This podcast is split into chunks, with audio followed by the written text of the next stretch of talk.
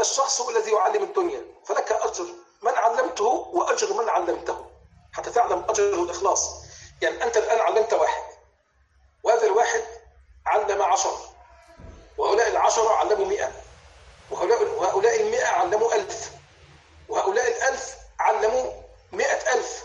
والمئة ألف علموا عشرة ملايين شخص. كل هؤلاء بالإخلاص في ميزان حسناتك الدين انظر الأمر كيف يكون. لذلك كان بعض السلف أئمة كبار كالإمام طاووس بن كيسان تلميذ مجاهد ابن جبير تلميذ ابن عباس والإمام طاووس بن كيسان ومن أئمة التفسير الكبار فهو يعد من مدرسة ابن عباس رضي الله عنه طب ما العمل؟ طاووس بن كيسان كان لديه مكتب لتعليم الصبيان القرآن يعني كان يعلم صبيان المسلمين القرآن لا يبالي إلا بالحسنات والإخلاص. هذا الذي كان موجود. يعني لا يبالي يقول أنا إمام كبير في التفسير. لماذا لا أدرس في الدراسات العليا؟ لا أدرس للماجستير والدكتوراه. لا يبالي.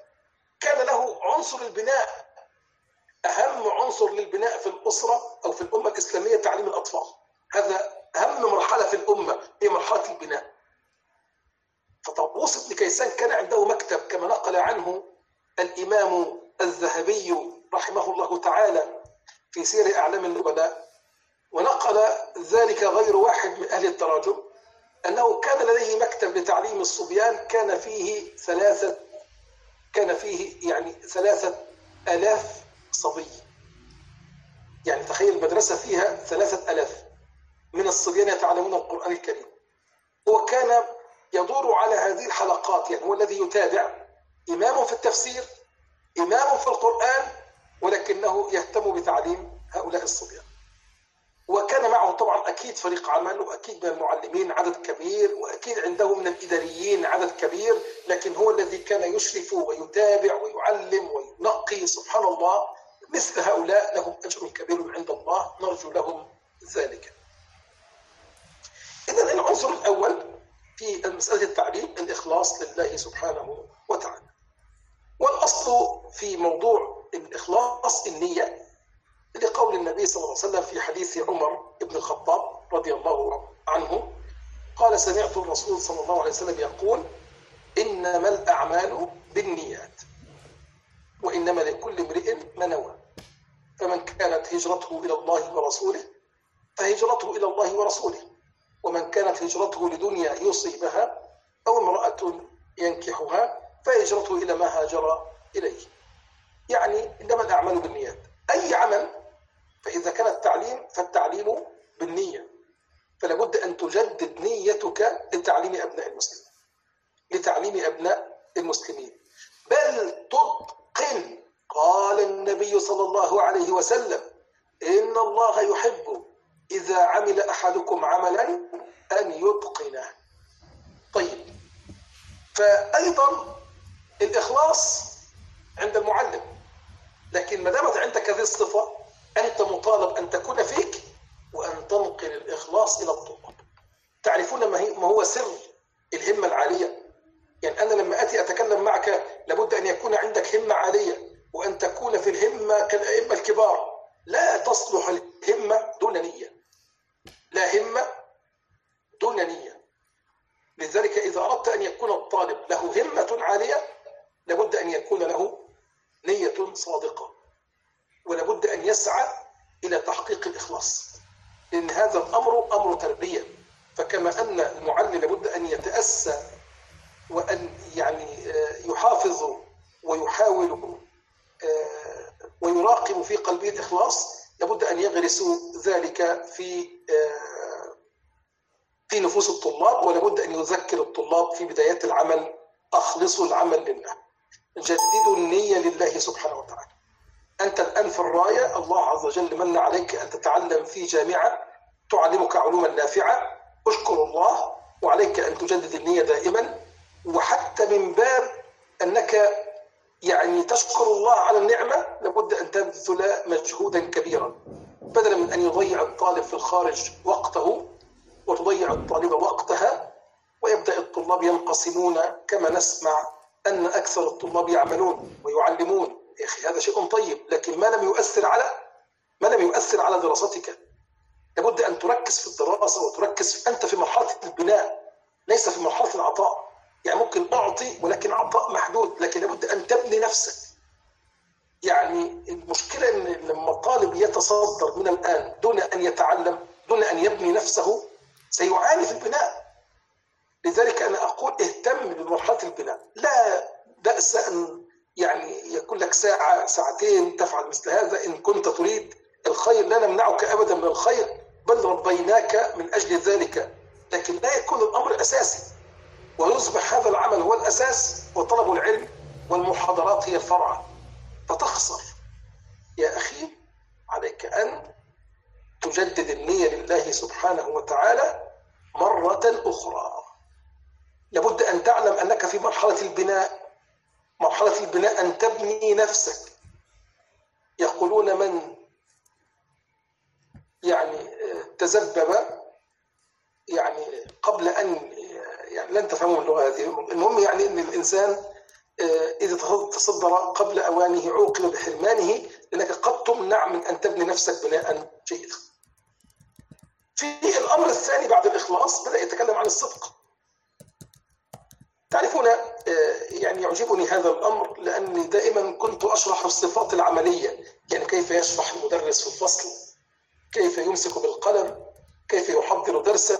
لكن هناك أمور يهتم بها علماء علماء المسلمين يهتمون بأشياء أخرى. يهتمون بأن يكون عملك معك في الآخرة. يهتمون بالإخلاص يهتمون بالصدق يهتمون بتربية المعلم ولذلك كانت الأمة الإسلامية أمة عظيمة أمة عظيمة لها أثر كبير وكانت الأمة تسير نحو المجد ونحو القمة بفضل أن لديهم من المربين ومن المعلمين عدد كبير جدا يسعون لتعليم المسلم. تعالوا لنرى مثلا صدق المعلم. هنا يقول إن الصدق تاج على رأس المعلم. إذا فقده فقد ثقة الناس بعلمه. وبما يمليه عليه من معلومات. لأن الطالب في الغالب يتقبل من معلمه كل ما يقوله. فإذا بان للطلاب كذب معلم معلمهم في بعض الأمور فإن ذلك ينعكس عليه مباشرة ويؤدي إلى سقوطه من أعين طلابه من أعين طلابه فإذا أردت أن تعلم كما قلت لك أنت الآن في مرحلة البناء عليك أن تحصل علما. لكن لما يأتي معلم يضل طلابه يضل طلابه يدعي ادعاءات باطلة لا يربي الطالب على تحري الدليل لا يربي الطالب على البحث لكنه يربي الطالب على أن يؤمن بما يعلمه دون أن يكون لديه يقين. فانتشرت البدع وخان كثير من أهل البدع دعوتهم وأخلصوا لبدعتهم. وخانوا سنة نبيهم صلى الله عليه وسلم. فدعوا إلى إحياء الطرق ولم يدعوا إلى إحياء السنة. يعني تخيل أن هناك طريقة طريقة ما من الطرق في العبادة والسلوك. وهناك طريقة النبي صلى الله عليه وسلم. أيهما ندعو؟ لا يأتي أحد يبدأ يجادل يقول يا شيخ هناك فرق بين البدعة الحسنة وبدعة غير حسنة. هناك فرق بين البدعة الإضافية والبدعة غير الإضافية. يا أخي لا تجادل. عليك أن تحيي سنة رسول الله صلى الله عليه وسلم إذا كنت تريد أن تكون من المستقيمين. لكن المشكلة الكبرى أننا نجادل عن مخالفة رسول الله بل نريد أن نؤصل هذا رغم أنك تعلم قاعدة عامة رسول الله صلى الله عليه وسلم يقول كل بدعة ضلالة كل بدعة ضلالة. فيأتي يقول له كيف قال عمر نعمت البدعة؟ أقول هذه كلمة كلمة تعتبر كلمة لغوية. المعنى اللغوي للبدعة. أي شيء جديد هنا. لكن لا يقصد بدعة شرعية. هناك فرق بين البدعة الشرعية والبدعة غير الشرعية. لما نأتي نتكلم مع الناس عن طريقة الأذكار الجماعية أنها بدعة يأتي يبدأ يتكلم ويجادل ويأتي بأدلة كثيرة تتكلم عن ماذا؟ تتكلم عن الذكر بعد الصلاة، أقول لا نخالفك في هذا. أنت لم تخالفني في هذا ولا ولا أنا أخالفك في أهمية الذكر بعد الصلاة. بل بسنية الذكر بعد الصلاة، ولكني أخالفك في الكيفية. أنا ما خلفتك في الأذكار بعد الصلاة ولا في أهمية الذكر ولا ولا أهمية حلقات الذكر لكن أنا أخالفك خير الهدي هدي محمد صلى الله عليه وسلم خير الهدي لابد أن تتعامل هكذا خير الهدي هدي من؟ هدي رسول الله رسول الله صلى الله عليه وسلم. هدي محمد صلى الله عليه وسلم. فلا يمكن أن تأتي بهدي آخر وأقول إن هذا البدء هذه البدعة الأخرى خير من هدي رسول الله صلى الله عليه وسلم. تأخذ الذكر وطريقة الذكر لأنك تؤمن بشيء واحد. أن سيد من ذكر الله سيد ولد آدم أجمعين محمد صلى الله عليه وسلم.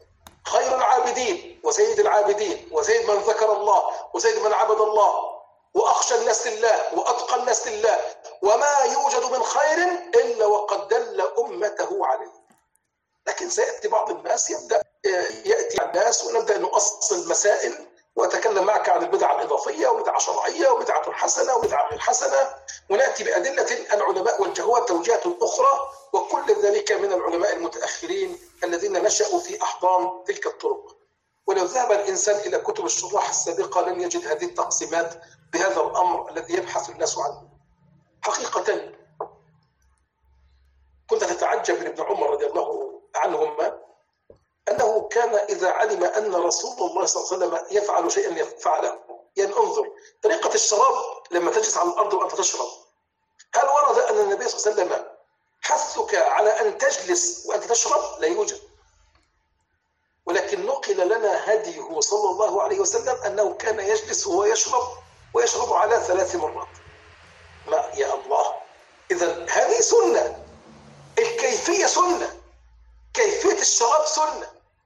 يعني انظر نحن الآن لما نأتي بكيفية الشراب نأتي بها سنة نفعلها لا يوجد سنة قولية هنا. إذا كل شيء كيفيته سنة. كل شيء كيفيته سنة ما لم يكن الأمر يعني على الأمر كان فيه اتساع. إذا الصدق مهم. فلا يأتي معلم يخدع الناس. لذلك يقول هاتوا برهانكم إن كنتم صادقين. إياك أن تدل الناس بدون علم. العلم قال الله قال رسوله صلى الله عليه وسلم. قال الصحابة يعني تأتي على هؤلاء لكن نترك كل هؤلاء ونبدأ الكلام عن تعد لي علماء من القرن التاسع عشر والقرن العشرين والقرن الثامن عشر وعالم من هؤلاء ونترك قال الله ونترك السنة ونترك القرون المفضلة التي زكاها رب العالمين وزكاها رسول الله صلى الله عليه وسلم ونترك أئمة الدين ثم نأتي نفعل. هذه خديعة كبرى. فلا بد لك من الصدق. أنت عندك إخلاص على نشر السنة وإحياء السنة وإماتة البدع. ولابد أن تضحي في سبيل ذلك. ولابد أن تطبق ذلك على نفسك. ولابد أن تسعى لتغيير الأمة مرة أخرى. قال رسول الله صلى الله عليه وسلم بدأ الإسلام غريبا وسيعود غريبا كما بدأ. فطوبى للغربة. بدأ الإسلام غريبا وسيعود غريبا كما بدأ. الآن سنة رسول الله صلى الله عليه وسلم غريبة غريبة يعني أنت إن أردت أن تطلب الناس بالالتزام بالسنة هاجموك. وأنت إنسان متطرف وإنسان إرهابي هكذا. أنت كمعلم كما أفعل معكم الآن أنا أربيك على اتباع سنة رسول الله صلى الله عليه وسلم. اسأل نفسك سؤال من أحق بالاتباع؟ هل يوجد مقارنة أنني أتبع خير الهادي هدي محمد صلى الله عليه وسلم أو خير الهدي ما جاءت جاءت به القرون المتأخرة؟ أو ما ذكر في كتب الفقهاء لا يمكن تعارض هذا. إياك أن تقابل قول أو طريقة رسول الله صلى الله عليه وسلم بطريقة أحد سيأتي الناس يقول طيب هل كانت هناك جامعات؟ يا أخي هذه أمور دنيوية. هذه أمور دنيوية وتنظيمية. لكن نحن نتكلم عن أمور العبادة. هل كان الناس يقرؤون في مكبر الصوت؟ يا أخي هذه أمور أصلا لا تدخل في هذا. هذه بدعة لغوية. نحن نتكلم عن البدعة الشرعية. نتكلم عن الأمر وكيفية ما كان يفعل رسول الله صلى الله عليه وسلم. تكلمت في مكبر الصوت سأتكلم بنفس الهادي فقط هذه وسيلة لكي يتصل إلى الناس. فلماذا نخلط الوسائل بالطرق بطريقة الطريقة والكيفية وغير ذلك من المسائل؟ هذه أمور فيها مغالطة. سبحان الله العلي العظيم.